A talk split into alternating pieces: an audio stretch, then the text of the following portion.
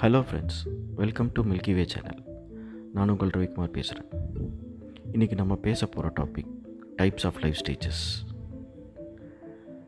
இந்த topic credit goes to doctor V S Jijendra okay topic வரும். எட்டு எட்டாக மனுஷ வாழ்க்கையை பிரிச்சுக்கோ. பாச்சா பாட்டு எல்லோரும் கேட்டிருப்போம். கரெக்ட் இன்றைக்கி அந்த எட்டு ஸ்டேஜை பற்றி தான் நம்ம பேச போகிறோம் உங்கள் வாழ்க்கையில் இருக்கிற கோபங்கள் பிரச்சனைகள் எங்கே இருந்து ஆரம்பிச்சது? உங்கள் வாழ்க்கையோட பர்பஸ் என்ன? அப்படின்னு அடிக்கடி உங்களுக்கு தோணும்போது அதற்கான விடையை எங்கே தேடணும்? உங்களுடைய வாழ்க்கையின் பர்பஸ் ஒரே மாதிரி தான் இருக்குமா? போன்ற கேள்விகளுக்கும் இன்றைக்கி நீங்கள் வாழ்க்கையில் எந்த பொசிஷனில் இருக்கீங்க? அப்போ நடக்கக்கூடிய பர்பஸ் ப்ராப்ளம் மூல காரணம் என்ன? அதுக்கு எப்படி சொல்யூஷன் தேடலாம்?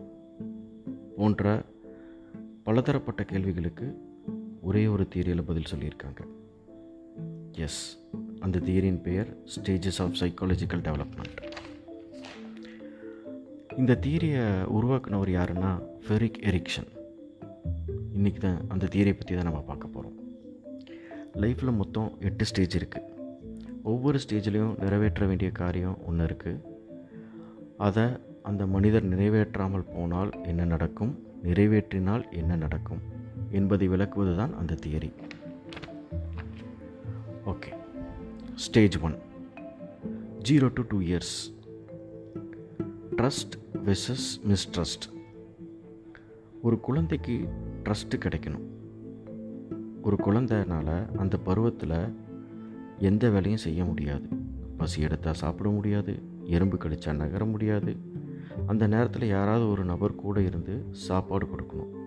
இல்லை எறும்புக்கிட்ட இருந்து காப்பாற்றணும் இந்த விஷயம் நடந்திருந்தால் அந்த குழந்தைக்கு ட்ரஸ்ட்டு கிடச்சிருக்கும். இல்லைன்னா எத்தனை வயதானாலும் சரி அந்த குழந்தைக்கு நம்பிக்கையில் பிரச்சனை இருந்துக்கிட்டே தான் இருக்கும். ஓகே.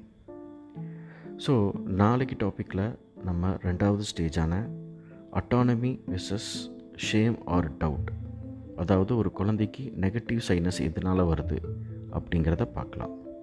நன்றி வணக்கம்.